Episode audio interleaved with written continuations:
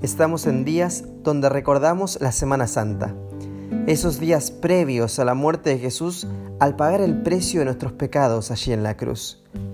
Y vamos a concentrarnos en uno de esos momentos.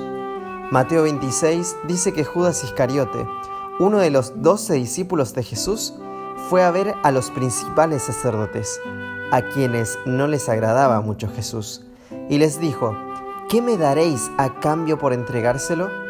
¡Qué propuesta inesperada! Uno de los discípulos más cercanos de ese nuevo maestro está preguntando qué le ofrecen por traicionar a su Señor. Treinta monedas de plata ofrecieron. Trato hecho, respondió Judas. Judas había pasado gran parte de los últimos tres años y medio junto a Jesús. Lo había escuchado predicar, sanar y enseñar en diferentes lugares. Había sido testigo de decenas de milagros y vidas transformadas por el toque del Maestro. Había sido elegido como uno de los doce más cercanos de Jesús. Se le había confiado la administración de los recursos que tenían y ahora estaba a punto de entregar a su Señor por 30 monedas de plata. ¿Cuántas veces nosotros también traicionamos a Jesús?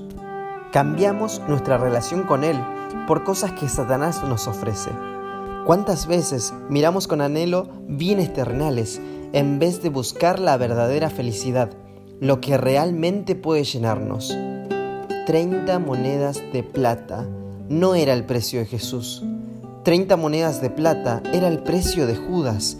Él se vendió a sí mismo. ¿Cuántas veces Satanás quiere comprarnos por cosas que son de un valor terrenal? Que no se comparan a todo lo que nos ofrece Jesús y cuán fácilmente accedemos a ese precio. Cambiamos nuestra relación con Dios por nada, traicionamos su amistad, nuestra fidelidad a Él por cosas pasajeras.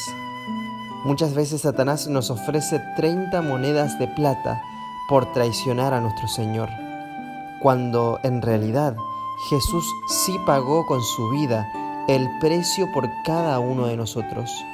Entonces, ¿cuál es tu precio?